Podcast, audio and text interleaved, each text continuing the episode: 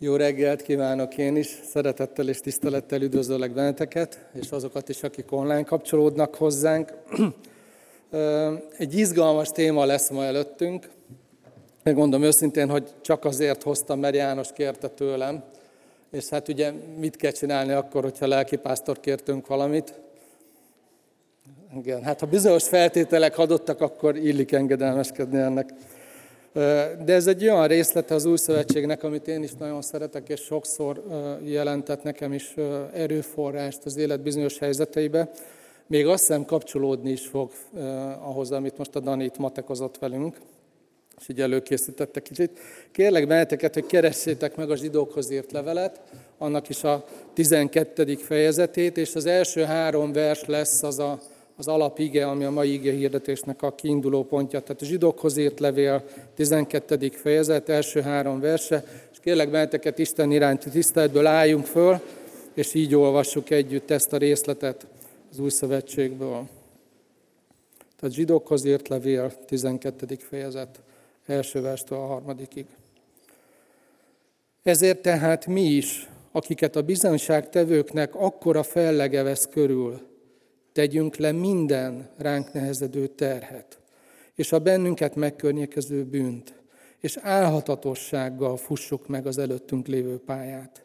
Nézzünk fel Jézusra, a hit szerzőjére és beteljesítőjére, aki az előtte lévő öröm helyett a gyalázattal nem törődve vállalta a keresztet, és az Isten trónjának a jobbjára ült. Gondoljatok őrá, aki ilyen ellene irányuló támadást szenvedett el a bűnösöktől, hogy lelketekben megfáradva el ne csüggedjetek. Imádkozzunk. Úr Jézus, szeretnénk most felnézni rád, ahogy az ige mondja. Kérünk, hogy a te lelkeddel dolgozz bennünk, hogy az az ige is közel vigyen bennünket te hozzád, hogy valahogy bele találkozzunk. Segíts, hogy jelen tudjunk lenni most te érted, te miattad hogy elvégeztes azt bennünk, amit Te jónak látsz. Köszönjük a, a szeretetedet, és a kegyelmedet, és a hűségedet, és kérünk, hogy áld meg ezt az időt most. Amen. Foglaljatok helyet. Mielőtt beleugranánk ennek a szakasznak a részleteibe, szeretnék megint egy kicsit azzal is foglalkozni, két kérdést föltenni, hogy egyrészt miért íródott ez a levél, másrészt, hogy mi az a kontextus, amiben ez a néhány gondolat elhangzik. Ami nélkül nehéz jól érteni esetleg, hogy mi is az üzenete ennek a három versnek. Miért íródott ez a levél? Hát a felolvasott szakasznak az utolsó gondolata az világossá teszi, hogy mi lehet az egész levélnek a célja. Ugye azt olvastuk itt, hogy a lelketekben megfáradva el ne csüggedjetek. Íródik egy levél, mert azok, akik megkapják, azok egy ilyen helyzetben vannak. Nem tudom, hogy itt és most hányan vagytok esetleg úgy, hogy úgy gondoljátok, hogy hát ez egy, ez egy pontos leírás rólam. Ahogy én most vagyok, hogy a lelkemben elfáradva, elcsüggedve. Lehet, hogy valakire ez most illik, lehet, hogy nem. De a lényeg, hogy az élet olyan, hogy könnyen előállhat ez a fajta lelki állapot, amiről itt a zsidókhoz írt levél beszélt. Én nagyon szeretem a Bibliában ezt, hogy ennyire egyszerűen, természetesen, őszintén beszél olyan dolgokról a Szentírás, amiről mi nehezen beszélünk, mert szégyeljük, és éppen ezért inkább titkoljuk. Miért? Mert vannak bizonyos fajta illúzióink a keresztény élettel kapcsolatban. De itt például teljesen világos, ugye ebből a szakaszból is, és a Bibliában sok más helyen is, hogy Isten gyermekei elfáradhatnak, el is csüggethetnek. És ezt azért fontos tudatosítani magunkban, mm, mert hogy meg kell, hogy értsük ahhoz, hogy azok legyünk, akiknek Isten minket tekint és lát, hogy Isten nem csak akkor szeret bennünket és fogad el, amikor mi toppon vagyunk, amikor a legjobb formánkat hozzuk, amikor mi is úgy gondoljuk, hogy büszke lehet ránk a mennyi atyánk, Ugye egy olyan kultúrában élünk, ami nem kedvez annak, hogy az életnek a, a teljességét megéljük egymás között. A mai világ azt várja el, hogy fitek legyünk, üdék legyünk, szépek legyünk, okosak legyünk, fiatalok legyünk, Ugye ez nehéz teljesíteni például az én koromban már. Erősek legyünk, sportosak legyünk, dinamikusak, vidámak, erőtől duzzadóak, egészségesek, nem tudom, kihagytam-e valamit. Lányok dögösek, jelentsen is bármit. Szóval egy csomó elvárás van, hogy milyennek is kéne lennünk, és ezt a formát kell hoznunk, amikor kilépünk a nyilvánosság elé, mások közé megyünk, de hát nem mindig vagyunk ilyenek. Lelki értelemben sem vagyunk mindig a toppon. És akkor mi van? Itt az ige elmondja a zsidókhoz írt levél, és főleg ez, ez a kis szakasz is, hogy mi segít akkor, hogyha igazából inkább az ellenkezője igaz. Talán pont azt élem meg, hogy a lelkemben elfáradtam, sőt, talán el is csüggettem. Ez az ige segít megértenünk azt, hogy Isten ilyenkor sem keves, ke, szeret kevésbé. Arról is beszél az ige, hogy lehet ezt megelőzni, de az is előttünk van ebből az igéből, hogy hogyan lehet ilyenkor felfrissülni, hogyan lehet megújulni, hogyan lehet túljutni esetleg egy ilyen lelki állapoton. Tehát ez a, a levélnek a célja. Mi a kontextus? Ugye ez a szakasz is hogy kezdődik? Két kis egyszerű, banális, jelentéktelennek tűnő szóval, hogy ezért tehát. Hát nem szoktunk ilyen szavakon megállni és úgy időzni felette. De tudnunk kell, hogy amikor a Szentírásban ilyen kifejezésekkel indul egy gondolat, akkor ez mindig arra utal, hogy a kontextus, annak is van egy üzenete. Hogy az, amit olvasni fogunk, amivel, amivel foglalkozni fogunk, az benne van egy nagyobb összefüggésben, és az az összefüggés az egy fontos összefüggés, és így lehet jól érteni. Például a kontextusnak köze van ahhoz a bátorításhoz, hogy a lelkünkben elfáradva meg ne csüggedjünk. Úgyhogy tegyük fel ezt a kérdést, hogy miről van szó a zsidókhoz írt levélben? Mi a nagy kontextus? Ugye ma még választás is lesz, úgyhogy nem fogok végigmenni az egészen, de szeretnék kiemelni néhány gondolatot. Az egyik az, hogy ez egy, ez egy csodálatos levél. Remélem, hogy így, hogy néhány dolgot megosztok veletek, kedvet kaptok rá, hogy elolvassátok. Nem kerül több időbe, mint megnézni egy filmet. És higgyetek el, lehet, hogy több haszna van. Érdemes be, mondjuk vasárnapra betervezni be egy ilyet. Tehát ez egy csodálatos levél, Jézus Krisztusról szól, a, a nagy főpapról és az ő szolgálatáról. Felemel bennünket ez a levél, hogy egy más perspektívában lássuk Jézus életének minden egyes fontos epizódját. Ránézünk olyan összefüggésből, ahogy nem feltétlen látnánk nélkül. Például az első fejezet, az mindjárt a földi időszámítás elé visz bennünket, és azt mutatja be, hogy az örök múltban Jézus Krisztus már mindenek fölé emelve létezett az ő dicsőségében és az ő hatalmában. Aztán, ha ugrok egy nagyot a tizedik fejezetben, még mindig ebben az örök múltban ö, olvasunk egy párbeszédet, egy különleges párbeszédet az atya és a fiú között. És azt olvassuk, hogy Jézus elfogadja a megváltásban ráeső részt, még a teremtés meg sem történt. De Isten, aki egyben látja a múltat, a jelent, a jövőt, aki fölötte áll annak a dimenziónak, ami kívül mi nem is tudunk gondolkodni, amit mi időnek hívunk. Az örökké valóságba előre tekintve látja a világot, amit meg fog teremteni, és azt, ami történni fog benne tragédiaként, és erre a válasz az volt, hogy a fiú azt mondta, hogy én vállalom, hogy amikor eljön az idők teljessége, akkor emberé leszek, és magamra veszem azt, ami ezt a világot majd látszólag letarolja magára veszem a bűnnek a terhét, és szabadulást hozok. Magára vállalta. Ott van, olvassátok el, egy különleges párbeszéd az atya és a fiú között.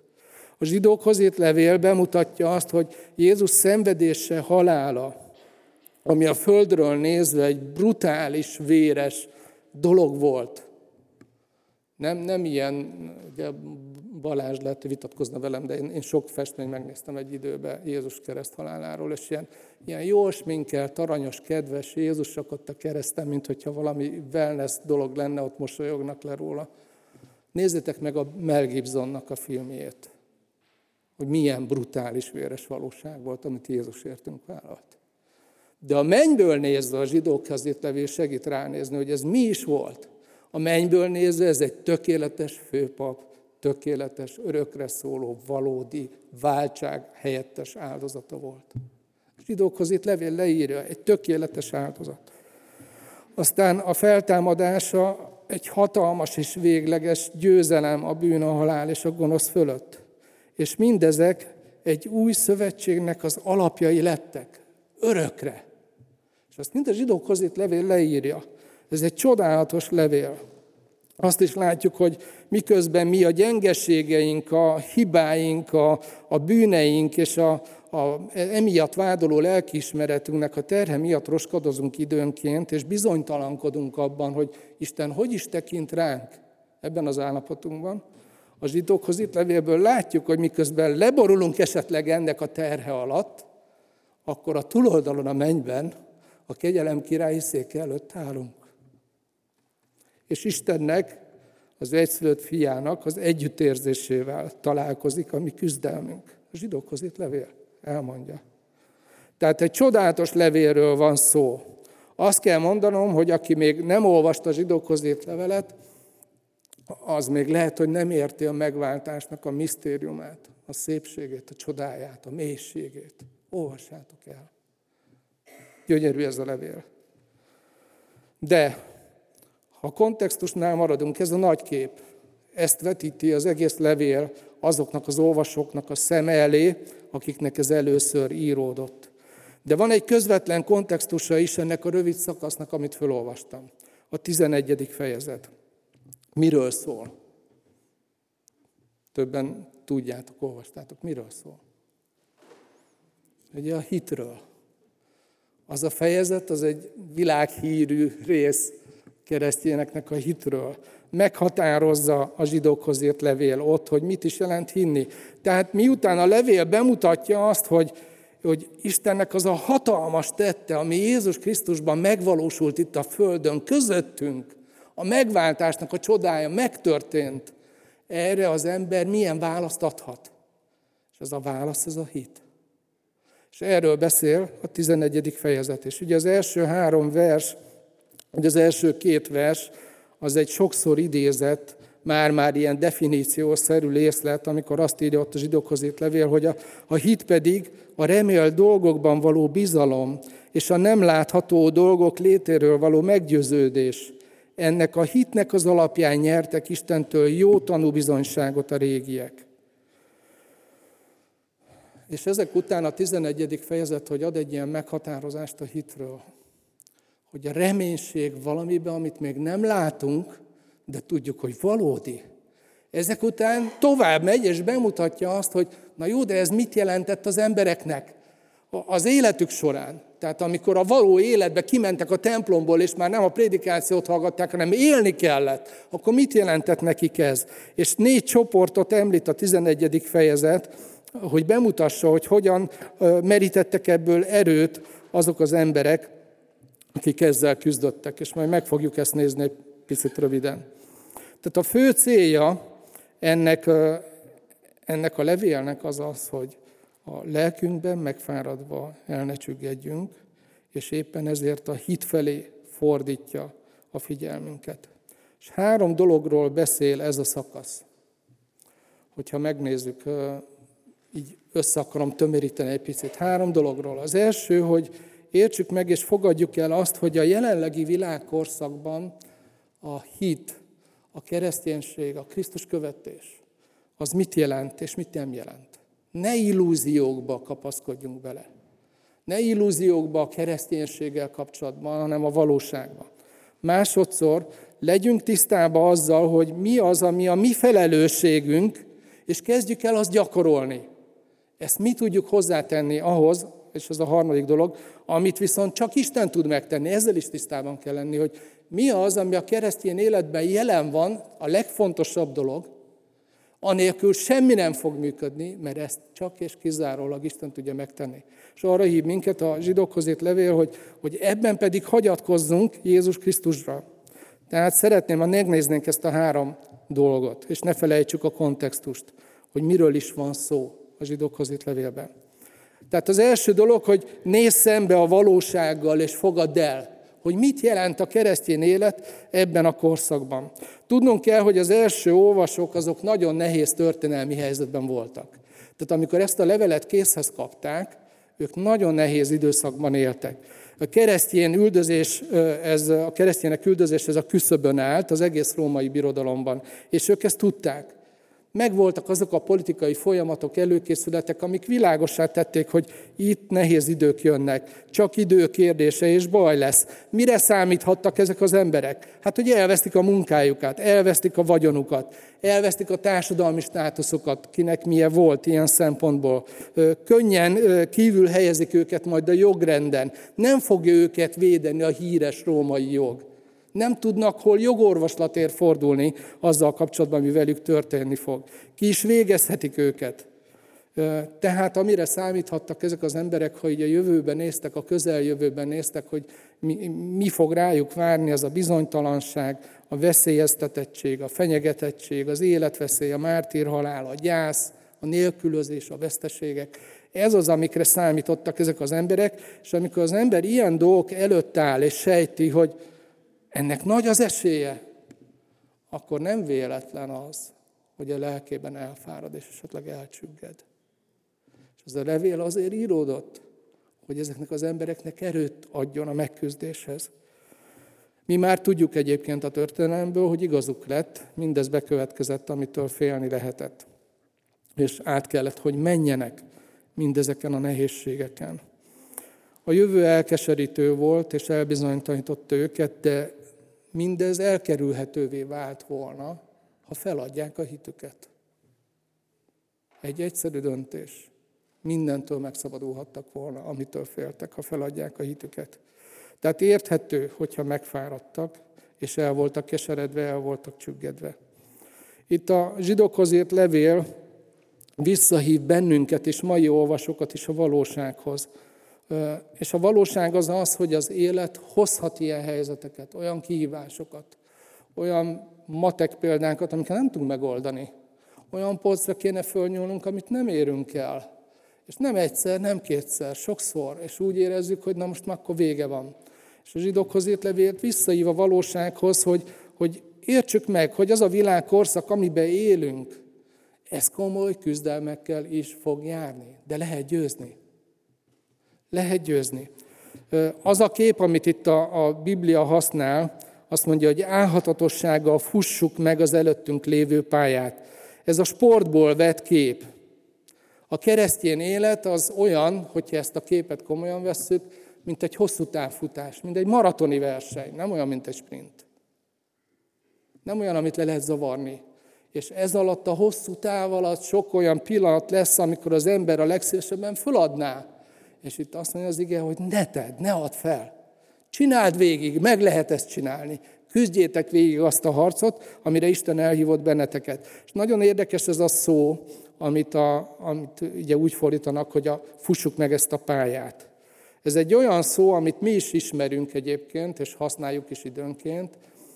Ez az agon a görögbe, és az agonizálni, ezt ismerjük, ezt a kifejezést, hogy mit is jelent. Ugye bizonyára láttunk már, főleg a sprintereknél lehet azt látni, hogy, hogy minél gyorsabban megfussák azt a távot, mindent beleadnak. Szinte már azt is, amiük nincsen. És mi történik, mikor beérnek a célba? Nagyon sokuk igen, összerogynak a célban. Ott fekszenek a füvön, és látszik, hogy ilyen élethalál között vannak, és próbálnak levegőhöz jutni, megtalálni azt a maradék kis energiát, amiből újra el lehet indulni az életbe, mert hogy mindent beleadtak. Na itt azt mondja a zsidók azért levél, hogy igen, az élet az egy olyan futópálya, amit ő aggonnak hív, amit agonizálva lehet csak végcsinálni. Teljes erőbedobással lehet végigcsinálni. Nem ilyen kényelmes keresztény életre hív. Azt mondja, hogy ez egy küzdelem, ez egy nemes harc. Ebbe bele kell adni mindent. Tehát a futónak végig ki kell tartani. Egyébként a, a, azzal kapcsolatos illúzióink, hogy a, a hit az arra való, hogy egy szebb és boldogabb életet éljünk, térjél meg, mert akkor Isten megáld, akkor lesz jó állásod, csinos feleséged, engedelmes gyerekeid, meg mit tudom én, mid, megéri megtérni, ez egy jó üzlet, amit köthetsz Istennel. A, a Biblia nem ezt mondja. Igen, lehet, hogy sok ilyesmiben is részed lesz. De a jelenlegi világkorszakban a kereszténység küzdelem. Olyan küzdelem, ami tőled is sokat fog követelni, és kell a hited, hogy kitarts végig. Tehát teljesen természetes egyrészt, hogy vannak ilyen illúzióink, mert hogy vágyunk valami olyan élet után, ami valamikor lehetett volna miénk, de ebből kiestünk. És vágyok a szívünk mélyén valahogy érezzük, hogy, hogy lesz még egy másik jövő, és igen, lesz. Jelenések könyvében olvashatjuk azt, hogy milyen lesz az új ég és az új föld. Milyen lesz, amikor bemegyünk ha magunk nyugalmába, hogy a zsidókhoz írt levél mondja, hogy, hogy eljön az az idő, de addig meg kell futni a pályát, és addig a küzdelem vár ránk, és abban lesz sok minden, olyan is, ami könnyű, olyan is, ami nehéz. Tehát természetes, hogy vágyunk egy ilyen életre, az ige viszont azt mondja, hogy gyere vissza a realitáshoz. Ismerd fel, hogy a mostani élet az küzdelmet és harcot jelent, Isten erre hívott el, és ehhez ad erőt. Ezt fogadd el. A második dolog, amit ezek után mond itt az ige, hogy hogy legyél tisztában a saját felelősségeddel. Tehát, hogy mi is a terészed, és kezd el gyakorolni azt. Ugye mit mond itt, hogy azért tehát mi is, akiket a bizonyság tevőknek ekkora fellege vesz körül, tegyünk le minden ránk nehezedő terhet, és a bennünket megkörnyékező bűnt, és álhatatossággal fussuk meg az előttünk lévő pályát, nézzünk fel Jézusra. Itt, ha le akarom egyszerűsíteni, négy dologról beszél az ige, hogy mi az, ami a mi dolgunk. Mi az, ami ebben a küzdelemben ránk vár, ami a mi felelősségünk, amit nekünk kell az életünk részévé tenni, gyakorlatává tenni. Az első dolog, amiről beszél, az a példaképek ereje, a bizonyságtevők fellege. Ugye a 11. fejezetben mondtam, hogy, hogy négy csoportról is beszél a Szentírás, akik a, a hitből erőt merítettek, hogy végigcsinálják. És ott vannak előttünk, mint példaképek. És egy felhőhöz hasonlítja, hasonlítja az ige, ez olyan, mint amikor fölmész Ausztriában Grosskroknerve, és felhőben van az egész hegy, és abban mész a felhőben. Azt mondja a Szentírás, hogyha észnél vagyunk mi itt most a küzdelmeinkben, akkor láthatunk magunk közül példákat amik bátorítanak bennünket, hogy sokan megcsinálták már előtted, akik hozzád hasonló emberek voltak. Meríts erőt a pozitív példával.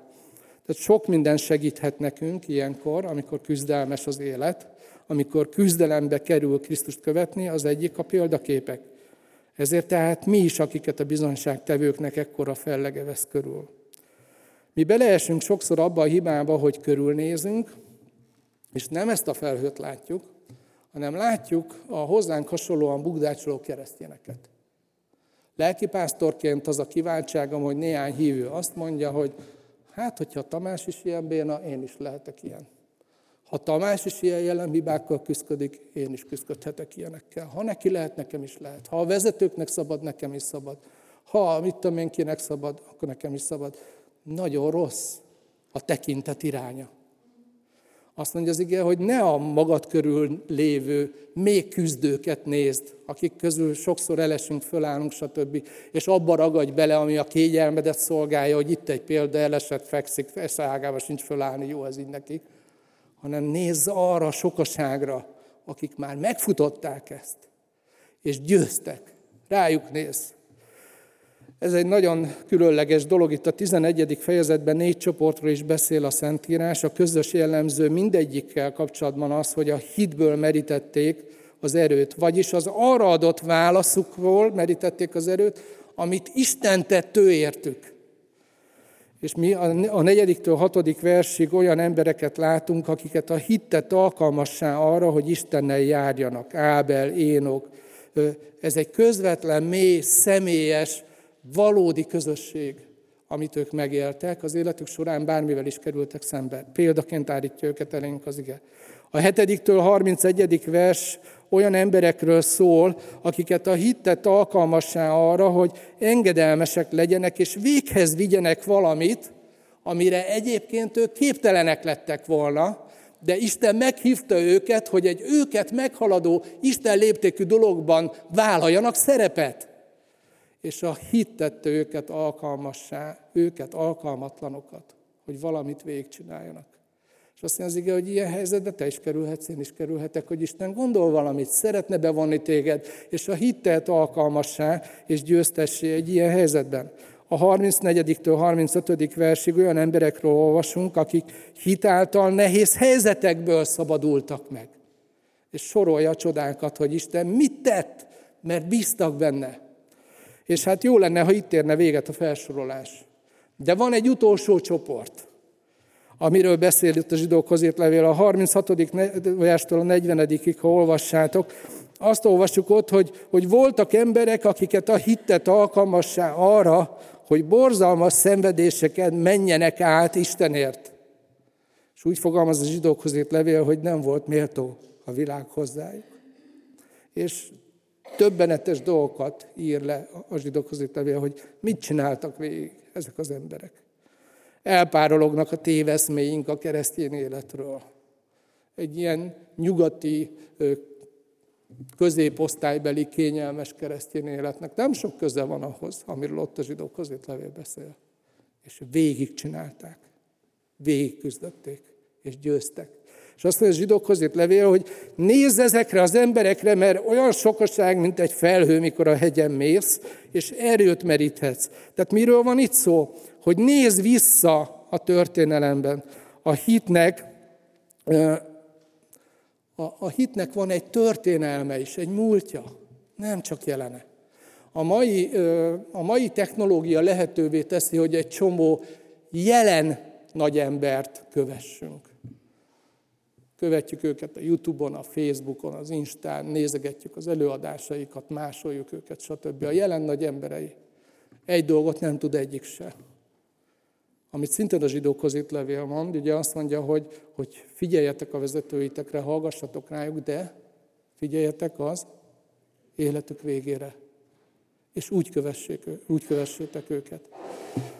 Szóval azok az embereket, akiket mi ma sztárolunk, akikből szinte báványt csinálunk, akiket másolnak sokan, mert megtehetjük, mert most már mindenhova be tudunk nézni az életük minden percében, minden fönn van az interneten. Ezek nem azok az emberek, a zsidókhoz ért a levél azt mondja. Azt mondja, hogy ott vannak a régiek, akik már elmentek. Az életük vége is bizonyította, hogy győztek.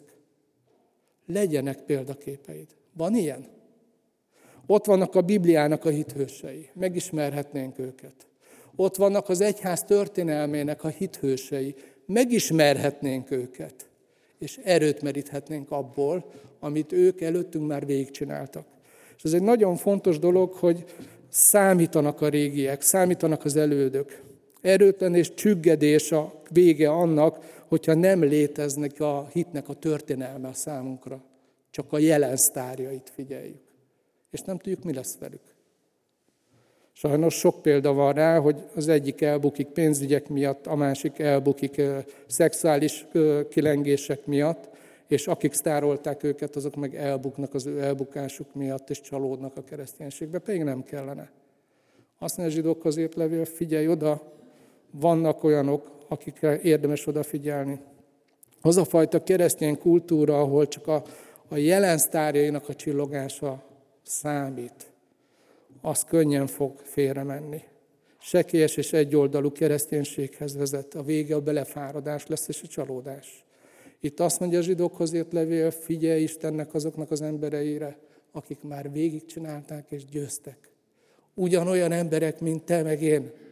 Jakab azt mondja, hogy Illés ugyanolyan ember volt, mint mi. És vegyél példát róluk, kapaszkodj bele abba, hogy Isten hogyan tartotta meg őket, mert ragaszkodtak hozzá. Tehát az első, amit mi tehetünk meg, hogy legyen példaképed, hiteles példaképed. A második, tedd le a terheidet. Ugye azt mondja itt, hogy, hogy tegyünk le minden ránk nehezedő terhet. Tehát szabadulj meg azoktól a dolgoktól, amik elszívják az erődet, amik akadályoznak. Ugye itt a futás képét használja a zsidókhoz írt levélnek az írója. Képzeljetek el egy, egy maratonistát, aki odaérkezik a, a startvonalhoz gumicsizmába és mellénnyel. Mennyi esélyt adtak? Én nem futottam le még, és szerintem nem is fogom a maraton, de van egy-két barátom. Nem nagyon hiszem, hogy végig tudná csinálni valaki ilyen feltételek mellett. Amikor a terhekről beszél a Biblia, tudnunk kell azt, hogy vannak olyan terhek, amikre azt mondja a Biblia, hogy szabadulni kellene, és vannak olyan terhek, amikre azt mondja, hogy azokat meg magunkra kellene venni. És jó, hogyha ezt a kettőt most így együtt látjuk ezen a ponton. Itt a zsidókhoz írt levél elsősorban arról beszél, amit le kellene tennünk. Viszont Jézus azt mondja Máté evangéliumában, hogy jöjjetek én hozzám minnyájan, akik megfáradtatok és megvagytok terhelve, és én megnyugvást adok nektek. Hogyan tehetem le? De mindjárt mond még valamit. Vegyétek magatokra az én igámat, és tanuljátok meg tőlem, hogy szelíd vagyok és alázatos szívű, és megnyugvást találtok a lelketeknek. Mert az én igám boldogító, és az én terhem könnyű. Ugye egy maratoni futónak nagyon fontos, hogy tegyen le minden fölösleges súlyt, ami a futásban őt gátolná. És itt dekagramokról beszélünk. Viszont föl kell vennie azt a néhány dekagramot, ami meg támogatja futásában. Ha olyan könnyű cipőik vannak, hogy esetük képzelni, mekkora iparág dolgozik azon, egy csomó kutatásfejlesztés, egy legjobb cipőt vegyék föl, ami a legkönnyebb. Minden gramnak értelme van. Olyan pólójuk van és ruhájuk, aminek szinte nincs súlya, de segíti őket a futásban. Tehát kell, hogy bizonyos terheket magukra vegyenek, mert ha mezitláb futná le, nem tudná, ugyanúgy, hogy gumicsizmában sem. Az a néhány gram kell, amit a futó cipője jelent, de minden gramnak értelme van, és a fölösleges gramokat pedig leteszik, kilókat leteszik. És itt Jézus ugyanerről beszél, azt mondja, hogy van, amit föl kell venni, az én igámat, ugye az, amivel együtt tudjuk húzni Jézussal az életnek a, a terhét, és győzni tudunk. Azt föl kell venni, viszont le kell tenni egy csomó mindent, itt azt mondja a zsidókhoz itt levél, ami minket megterhel. Hát mik ezek a dolgok? Sajnos rengeteg dolog lehet ilyen. Kevés van az idő, hogy összeszedjünk mindent, amit most elkezdenénk ötletelni, de azért mondok néhány dolgot, amik gátolnak minket abban, hogy, hogy Jézus szeressük és kövessük, és hogy ő hozzá hasonlóvá formálódjunk.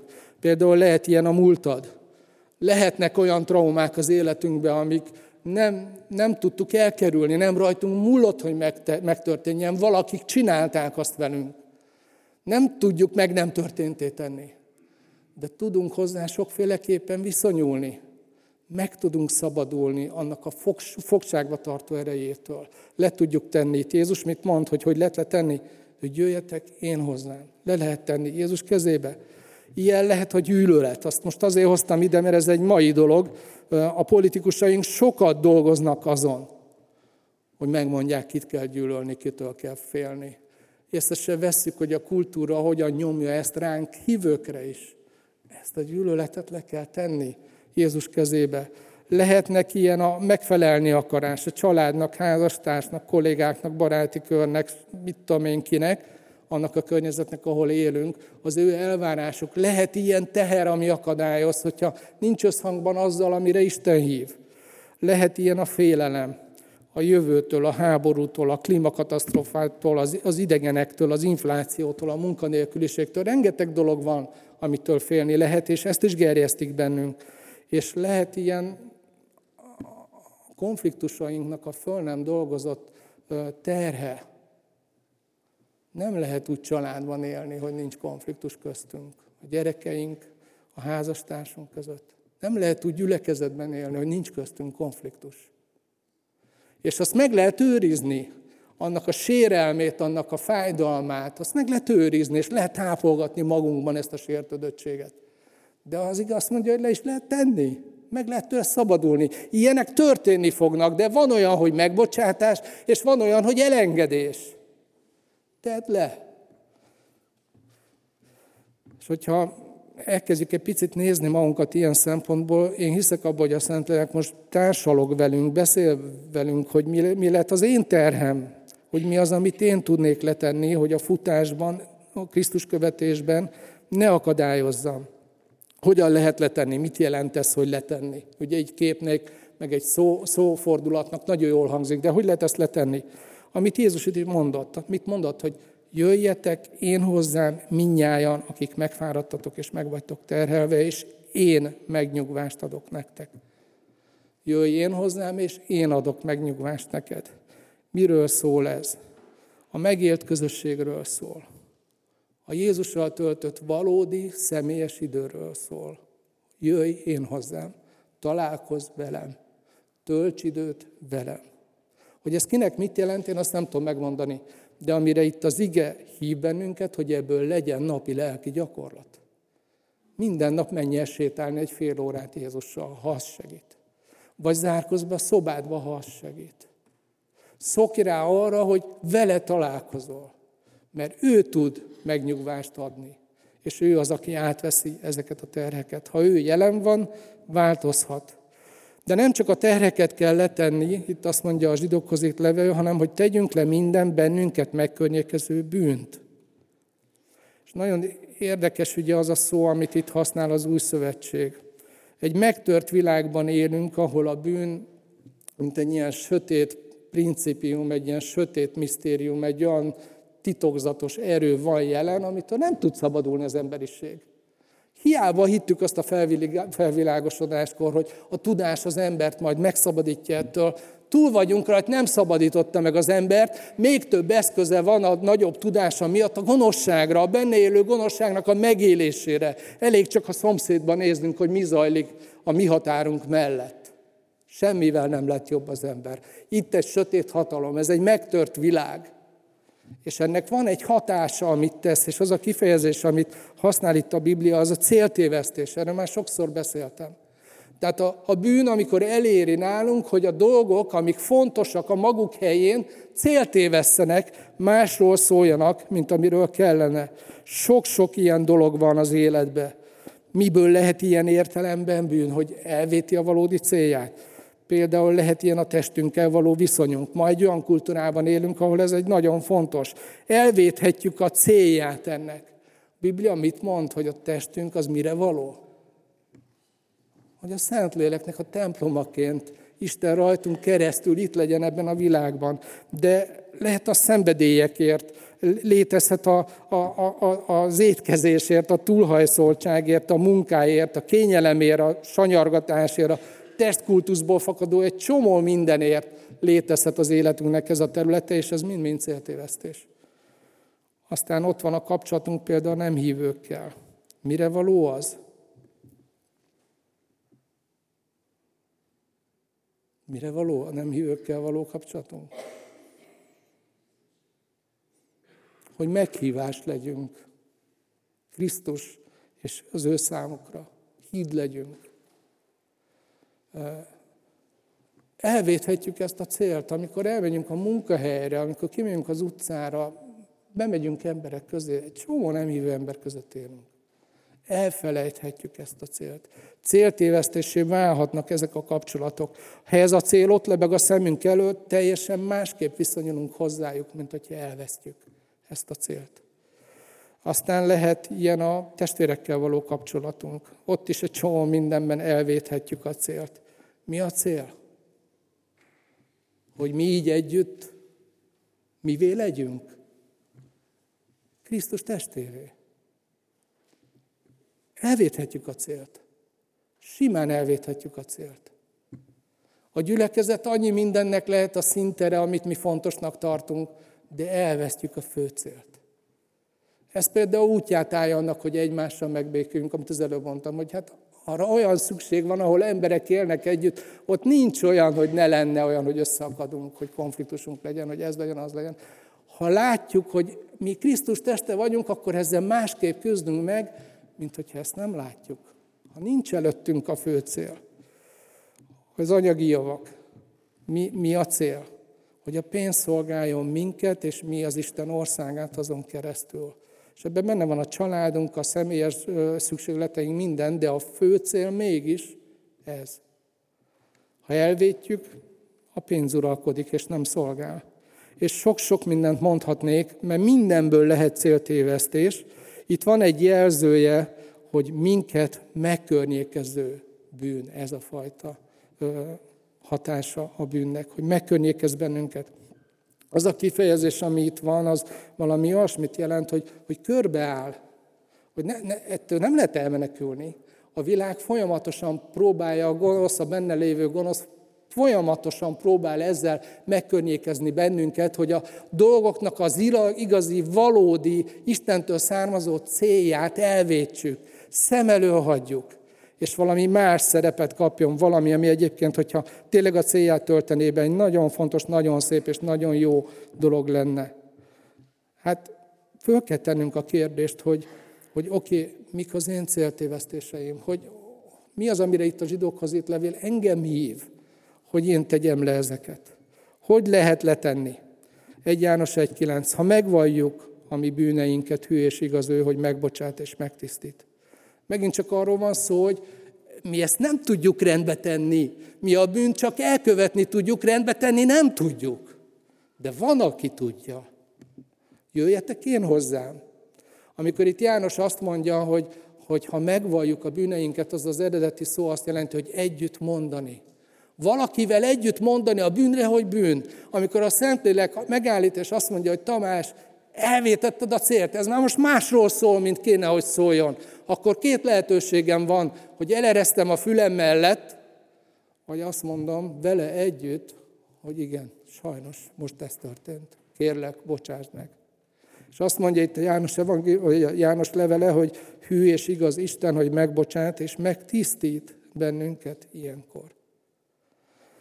Megint csak arról van szó, hogy ezt én tudom megtenni, én tudok egyetérteni a Szentlélekkel. Én tudok Jézushoz menni és tőle kérni azt, amit én nem tudok megtenni. Ő tudja megbocsátani, és ő tud megtisztítani. Ez az én dolgom. Ez is a szokásom már kéne, hogy váljon. Minden napom részévé kellene, hogy váljon.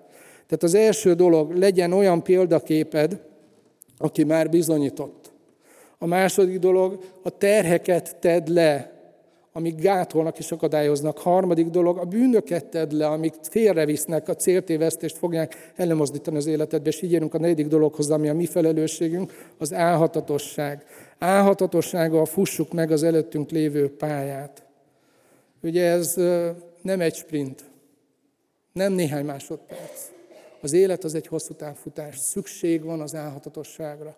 Szükség van arra, amit a maratoni futó barátaim úgy mondanak, hogy vannak azok a pillanatok, amikor minden sejtje azt mondja neki, hogy fejezd be. Ez az életedbe kerül, állj meg. És milyen könnyű lenne azt mondani, hogy oké, akkor itt van vége. Mert már nem kényelmes, mert már nem esik jól, mert már úgy tűnik, hogy az élet erőmnek a maradékát élem föl. És azt mondják, hogy ha ilyenkor még egy picit tovább futsz, átesel a holdponton megtapasztalt, hogy még mindig van benned olyan energia, amit nem is gondoltál volna. Mennyire inkább így van azokkal, akik Istennel járnak.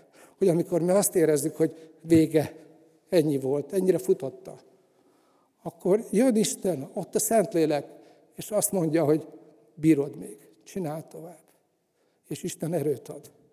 És ez az, amiről itt beszél a zsidókhoz itt levél, hogy légy álhatatos, amikor úgy érzed, hogy itt a vége, ne hidd el, Mondd azt, hogy Jézus, adj még egy kis erőt, hadd lépjek még egyet, és túljuthatsz a holdponton.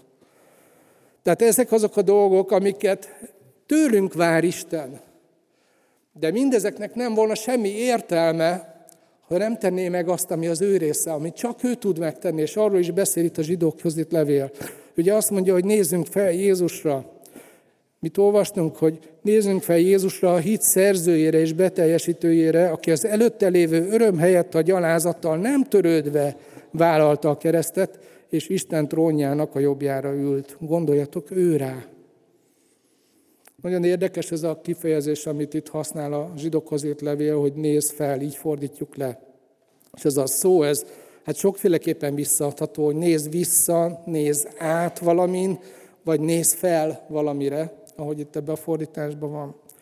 Ez, ez ahhoz hasonlít, hogy, vagy inkább arról van szó, hogy a figyelmünk az állandóan aktív, de nem statikus, nem áll meg és nem nyugszik meg valamin, hanem vándorol. Ha valami fölkelti a figyelmünket, átvándorol oda azonnal. És itt, itt arra hív ez a, a, ez a kifejezésen keresztül a Szentírás bennünket, hogy ha, ha ilyesmi történik, akkor nézz át rajt, nézz el Jézusig. Vagy ha valami megint megragadja a figyelmedet, és oda néztél, oké, de akkor utána nézz vissza, megint Jézusra. És ezt tedd meg újra és újra, mert ezt nem lehet egyszer és mindenkorra elintézni. Tehát arról van szó, hogy a figyelmünket nagyon sok minden igényli. Aki marketinges, az tudja, hogy iszonyú nagy küzdelem folyik az emberi figyelemért. Hihetetlen sok pénzt költenek el a gazdaságban is, meg a politikai életben is. Miért? Mert aki uralja a figyelmünket, az képes befolyásolni a döntéseinket és a tetteinket, és ezen keresztül képes felhasználni bennünket a saját céljaira. Ezért nagyon nagy küzdelem folyik a figyelemért. Iszonyú nagy küzdelem. Nem számolunk vele a hétköznapok során. De ha mégis lenne valami olyan app a telefonunkon, hogy letiltjuk, letöltjük, beindítjuk, mint a lépésszámláló, és a nap végén megmutatná, hogy mennyit figyeltél Jézusra, és mennyit figyeltél másra, meglepődnénk. Itt a zsidókhoz írt levél azt mondja, hogy erre a megoldás az, hogy újra és újra a figyelmedet tereld vissza Jézusra.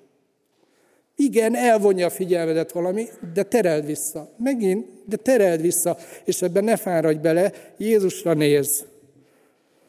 A fókuszt, a belső fókuszt vidd vissza őre. Hogyan lehet ezt gyakorolni és megtenni? Hát itt mond egy nagyon gyakorlati dolgot a harmadik vers, azt mondja, hogy gondoljatok őre. Csodálatos ajándék Istentől a gondolkodás lehetősége. És azt mondja itt a zsidókhoz itt levél, hogy úgy tudsz felnézni Jézusra újra és újra, hogy gondolsz őre. És megint csak azt mondom, hogy hát ebből kellene egy, egy lelki gyakorlatot csinálnunk, egy, egy olyan rituálét, ami a napunk szerves része, ami megtörténik. Ahogy megtörténik minden reggel, hogy, hogy fölkenünk, levetjük a pizsománkat, hogy fogatmosunk, hogy reggelizünk, hogy ebédelünk, hogy vacsorázunk. Ez nem kérdés, ezeket megcsináljuk. Ilyen, ilyen fajta szokássá, rituálévá, lelki reflexé kellene, hogy váljon ez is, hogy a figyelmünket újra és újra tereljük vissza Jézushoz, hogy ránézzünk. Ez egy lelki gyakorlat legyen, kialakuljon az életünkben ez a fajta dinamika. És hát itt megállhatunk egy pillanatra, és érdemes föltenni a kérdést, hogy, hogy van-e nekem ilyen rituálé. Ugye az életben vannak olyan helyzetek, amikor váratlanul történnek dolgok, és abban, arra nem lehet fölkészülni, abban a pillanatban jön a lélek, és azt mondja, hogy Tamás, most ez a pont, ahol vissza kéne nézned Jézusra. Ezek váratlanul történnek. De vannak az életnek olyan dolgai, amiket én tervezek, meg én csinálok, vagy éppen nem csinálok. És itt a, itt a kérdés, amit föl akarok tenni, hogy van-e ilyen szokás az életedben, ami arról szól, hogy, hogy Jézuson gondolkodsz, hogy időt és helyet és teret adsz annak, hogy ő rajta gondolkodj. Hogy kicsoda ő, és hogy mit tett, érted? És hogy az az élethelyzet, vagy azok a szituációk, amikkel most bölcsen meg kellene küzdeni, vagy aminek ára lesz, és ki kell fizetni az árát ahhoz, hogy Istennek kedvesen lépjek túl azon, akkor erőt merítek abból, hogy ránézek arra, hogy kicsoda Jézus, ki az, akit én követek. És mit tett ő értem, ami miatt én ezt meg fogom tudni csinálni. Nem a magam erejéből, hanem amit ő értem tett. Mert hogy kicsoda ő? Azt mondja, hogy nézzetek fel Jézusra, a hit szerzőjére és beteljesítőjére. Kicsoda ő? Ő a hit, Károly úgy fordítja, hogy a fejedelme. Itt meg az új fordítás, hogy a szerzője. Mind a kettő oké, okay, mert az a szó, amit, amit itt használ az új szövetség, az tényleg a fejedelmet jelent sok helyen, de az alapjelentése etimológiailag az, hogy az a fejedelem, aki valaminek a forrása tud lenni akinek a hatalma az abból fakad, hogy ő tudja adni azt, amin keresztül hatni tud. Jézus adja azt, amitől a hit megjelenik az életünkben, és működni tud. Ő a hitnek a fejedelme, de ő a hitnek a beteljesítője is, abban az értelemben, hogy ő az, aki a célig elviszi a hitet, amit adott nekünk ajándékba, ha belekapaszkodunk és ráfigyelünk. Ő a hit beteljesítője. Tehát benne van-e valahol a napodban az, hogy megállsz és megfontolod, hogy a hitednek a fejedelme, aki a forrása mindennek, ami életben tartja a hitedet. Ő kicsoda. Vagy aki a hitedet a célig fogja vinni, az, az nem az én hűségemen fog múlni elsősorban, meg az én nagyszerűségemen, a tudásomon, az erőmön, meg a nem tudom micsodán, hanem hogy ott van Jézus az életemben, aki fogja és a célig viszi a hitemet. Van-e olyan szokásom, ami a napomból egy időt neki különít el, hogy gondolkodjak, ahogy itt a zsidókhoz itt levél mondja, hogy gondolj ő rá. Csak egy fél óra. Iszonyú sok. Nagy hatással tud lenni. És a másik, hogy mit tett ő? Azt mondja, hogy az előtte lévő öröm helyett a gyalázattal nem törődve vállalta a keresztet, és Isten trónjának a jobbjára ült. Gondoljatok őre. Hogy mit tett ő? Hátrahagyta, értem azt, ami az övé volt, és senki nem vehette volna el tőle. Miért? Hogy a keresztre menjen oda, ahol nekem lenne a helyem. Hogy új életet adhasson. Hogy visszaadhassa azt, amit a gonosz elvett.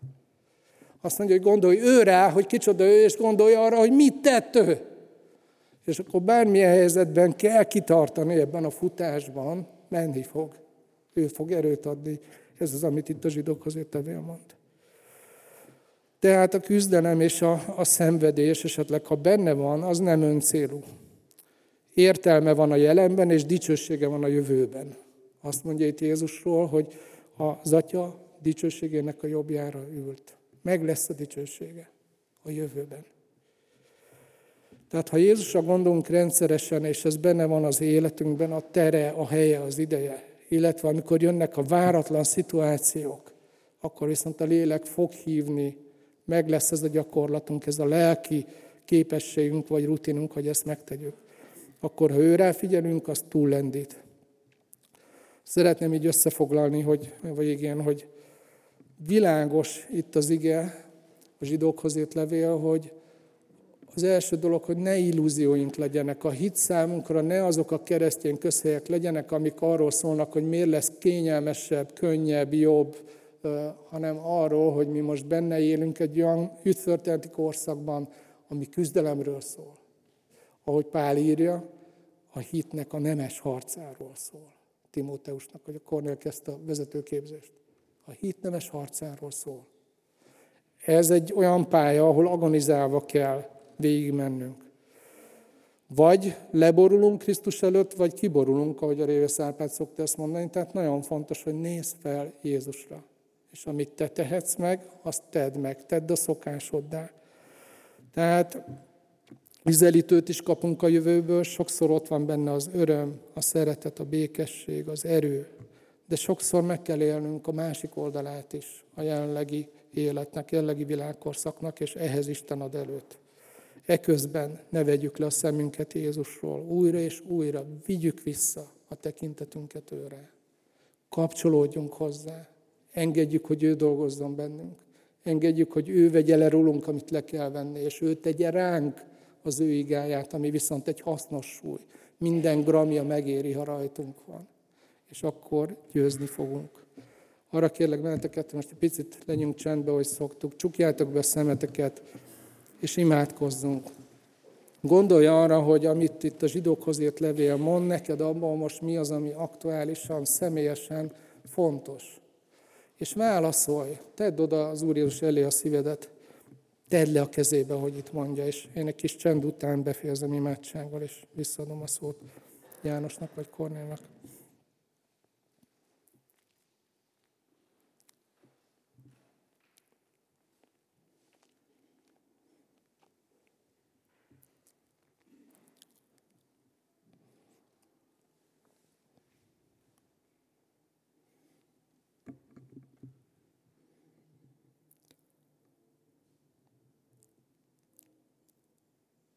Úr Jézus, köszönjük, hogy amikor a te követésedről beszélünk, akkor abban benne van az, hogy te előttünk jársz. És hogy semmi olyanon nem kell majd átmennünk, és semmi olyan helyzetben nem kell kiállnunk a próbákat, vagy végcsinálni küzdelmeket, amiket te ne csináltál volna vég előttünk. És köszönjük, hogy ott van ez a példa, és ott van az a tapasztalat benned, hogy te tudod, mit jelent ez, és hogy ezért tudsz szeretettel és kegyelemmel fordulni hozzánk, amikor nekünk arra van szükségünk, hogy találkozzunk veled, aki a, király, a kegyelem királyi székén ülsz. De köszönjük azt, hogy nem csak a példád van, hanem ott van a valódi kapcsolat is veled. Hogy lehetőségünk van úgy követni téged, hogy kapcsolódunk hozzád, erőt meríthetünk a veled való kapcsolatból. Segíts nekünk ebben. És ad Úr Jézus, hogy ne az illúzióinkat kergessük és csalódjunk bennük, azt mondjuk, hogy csalódtunk a hitben, a kereszténységben. közben nem erről van szó, csak arról, hogy, hogy valami mást gondoltunk, mint amit gondolnunk kellett volna, hanem hogy a, a valósággal tudjunk megbarátkozni. És segíts, hogy jó futók legyünk. Te tudod, Úr Jézus, hogy akik most itt vagyunk, és ezzel az igével most így szembesültünk, hogy kinek mire van éppen szüksége. Jó tudni, hogy te napra kész vagy belőlünk, és tudod, hogy mit jelent személyesen nekünk ez a kérdés. Arra kérlek, hogy akik ezt most hallottuk, segíts nekünk győzni a te dicsőségedre. Amen.